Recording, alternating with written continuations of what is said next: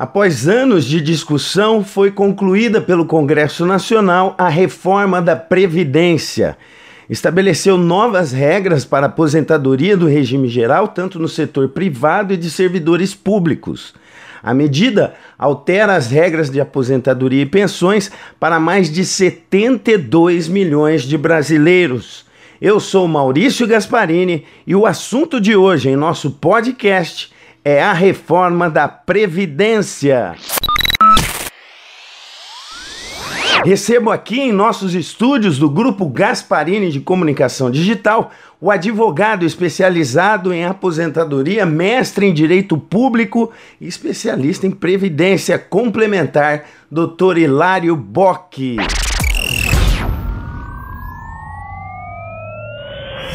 A reforma da Previdência no Brasil é, o senhor entende que vem em boa hora, fez mais bem ou mal para a sociedade? É, se olharmos para trás, a gente vai verificar que a Previdência ela precisaria de um ajuste. Em primeiro lugar, nós estamos tendo menos pessoas nascendo, as mulheres foram para o mercado de trabalho de forma competitiva, é, tiveram menos filhos, e aquelas que têm filho ainda retardaram a maternidade. Então diminuiu o que a gente chama a população economicamente ativa, é menos pessoas contribuindo.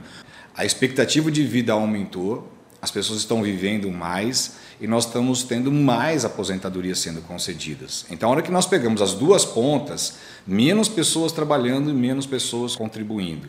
E do outro lado, mais pessoas envelhecendo, vivendo por mais tempo e recebendo benefícios durante mais tempo também, a gente vai perceber que essa conta, uma hora, não vai fechar.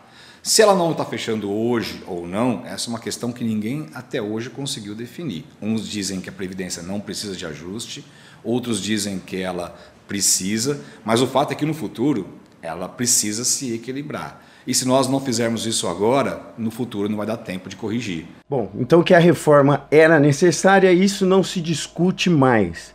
Mas agora a grande discussão é a forma com que ela está sendo feita. O senhor concorda? Óbvio que nós precisamos de um ajuste, mas tinha que atingir tão bravamente aquelas pessoas que estavam próximas da aposentadoria, né? essa é a questão secundária. Agora, o que está sendo feito com o trabalhador brasileiro, de pessoas que vão ficar desempregadas, não vão ter aposentadorias, não terão como se colocar no mercado de trabalho de forma efetiva porque não estão acostumados com essa indústria 4.0. A tecnologia está aí e nós temos trabalhadores que não estão prontos para poder competir nesse mercado de trabalho. Dentro dessa discussão da reforma previdenciária, muito se colocou a culpa no funcionalismo público dizendo que eles são os verdadeiros causadores desse caos da Previdência brasileira. O senhor acredita nisso? O culpado é o servidor público? É claro que o dinheiro da Previdência foi utilizado indevidamente, nós, estamos, temos um problema gerencial. Até 1993, que é a emenda constitucional número 3, não tinha contribuição por parte dos, dos servidores públicos. Né? Os institutos de previdência própria foram criados depois da Constituição Federal de 88 e muitas pessoas se aposentaram usando o tempo de INSS, ou seja, contribuições baixas gerando aposentadorias altas. Isso está errado? Isso é legal. E as pessoas utilizaram as leis para poder conseguir seus benefícios. Das pessoas não terem as contribuições efetivas, isso também foi aprovado por lei. Então a gente começa a verificar que as coisas foram executadas com base em lei. Então nós podemos dizer, ah, isso é tudo é legal, tudo, é, tudo isso é legal. Isso é justo ou é injusto? E aí então a gente começa a colocar a culpa em alguém. Então, por exemplo, é claro que nós temos é, sindicatos é, que não representam a, a, a, os sindicalizados, mas nós temos também líderes sindicais que atuaram de forma efetiva. É, se nós formos pegar por outro lado do governo, nós tivemos aí, ministros da Previdência Social. Hoje, por exemplo, não tem mais Ministério da Previdência, hoje é uma secretaria do Ministério da Fazenda. É, não digo que está certo ou está errado, só para a gente perceber que nós tivemos ministros que defenderam e buscaram situações é, equilibradas para a Previdência Social, mas nós tivemos aqueles que fizeram do Ministério uma, uma, uma carreira política e desvio de verbas para todos os lugares. Na verdade, a gente percebe que no final de tudo, de tudo, de tudo, o trabalhador vai pagar essa conta de novo. Especialista pontua o preço que todos nós brasileiros pagamos devido à má conduta de muitos governantes e como a própria população usa injustamente a Previdência. É, esse preço é passado diariamente, né? Você pega, por exemplo, os seguros, vão tudo, tudo se embute, tudo que se coloca na, na, na precificação vai passando para o consumidor. Você vai comprar alguma coisa no supermercado, é tudo jogado para o consumidor. Você falou bem claro, o, o, o, consumidor não percebe que todo o ato que ele faz de forma é, desigual acaba gerando uma tributação, uma precificação em cima dele mesmo. Nós temos um desenho muito bonito da nossa Seguridade Social, de Seguridade de, de Saúde, de assistência e de previdência social.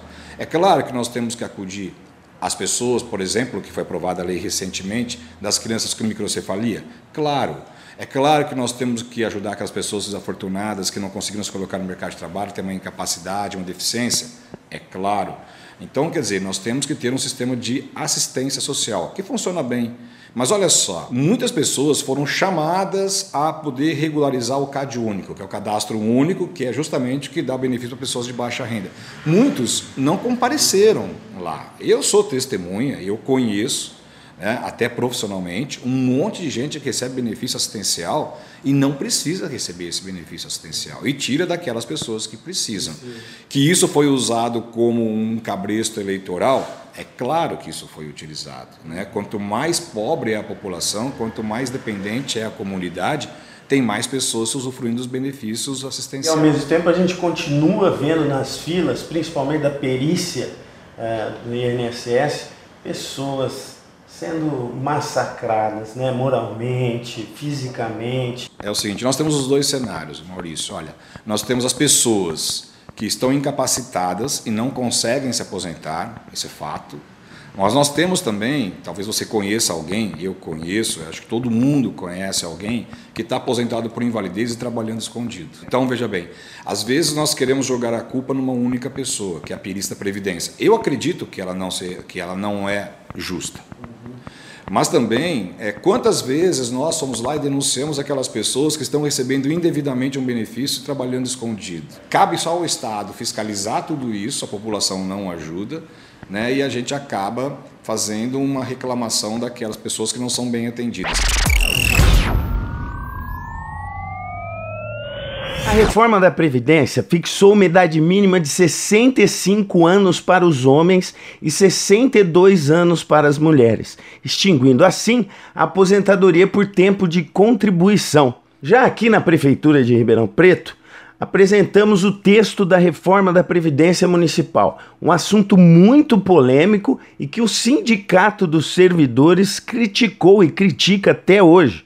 Como o senhor enxerga esse cenário aqui em nossa cidade? Qualquer reforma que atinge um direito, ainda que ele não esteja adquirido, é, na minha opinião, ela lesa o direito do trabalhador. É, qualquer coisa que eu disser aqui for mal entendida, eu quero já dizer de, dizer de cara que eu não concordo com nada que foi feito. A minha, minha proposta seria de que fosse feito algo alternativo e não da forma que foi feito. Mas nós tínhamos apenas uma proposição e nós tínhamos aquela proposição para ser votada. E foi isso que aconteceu. O que aconteceu foi a criação de um Instituto de Previdência Complementar que vai limitar a aposentadoria das pessoas ao teto do INSS. É, naturalmente, tecnicamente, juridicamente falando, quem contribuiu com valores superiores, na minha opinião, vai conseguir se aposentar com os valores que contribuiu. O problema, que na minha opinião, ah, os servidores nem sempre conhecem os seus direitos e, quando conhece, não exerce esses direitos, esperando que as coisas vão acontecer naturalmente. Então, existem formas de você pleitear sua aposentadoria com protestos ou com requerimentos adequados para que você seja protegido. O problema é que o brasileiro, não só o servidor público, não só o servidor público de Ribeirão Preto, mas os brasileiros como um todo, as pessoas não procuram um profissional por questão preventiva. Eles consultam um profissional para uma questão corretiva, e aí pode ser tarde. Se referindo a Ribeirão Preto, Dr. Hilário Bock completa e explica como funciona o regime da Previdência Complementar, que tem por finalidade proporcionar ao trabalhador uma proteção previdenciária adicional àquela oferecida pelo regime geral da Previdência Social e alerta para a importância de buscarmos informações e consultorias antes de fechar qualquer negócio. O servidor público ele deveria é, ficar mais próximo de pessoas que poderiam dar uma orientação adequada porque é possível se proteger e depois, se for o caso, até procurar a justiça. Mas procurar a justiça com a aceitação de uma situação que já não dá mais para reverter, aí acabou. Tem a, a, a previdência do, dos servidores públicos, que é o FUNPRESP, né? isso pode ser feito no âmbito estadual, pode ser feito no âmbito municipal e do Distrito Federal. É, uma das particularidades da previdência complementar é a facultatividade. Você não é obrigado a aderir à previdência complementar. Mas a partir do momento que se oferece um monte de vantagens, como contribuição paritária, olha que bom, você vai ter para cada um real que você coloca, você vai ter mais um real ali. Quer dizer, só as pessoas não mostram com clareza quais são as taxas de administração, taxa de carregamento, quanto tempo você tem que ficar ali. Quais são os, as situações em que você tem, por exemplo, de é, resgate, portabilidade, benefício proporcional diferido, uma série de situações que talvez a pessoa pensaria duas vezes antes de aceitar. Mas as vantagens são boas, ela acha que sozinha pode fazer uma aceitação, e aí a Inês é morta. Não dá mais para você resolver o problema. Né? Porque se você aderiu a uma previdência complementar, onde você vai ter vantagens do Estado, você vai ter uma desvantagem. É limitação da sua aposentadoria ao teto do INSS. Agora, se você aderiu, assinou um contrato, ele é sinalagmático, ele é contraditório, ele tem os dois lados. Se aceitou, meu, então vai ser assim. Neste momento é que a pessoa precisaria de uma consultoria para poder definir é, o que ela deve fazer ou não.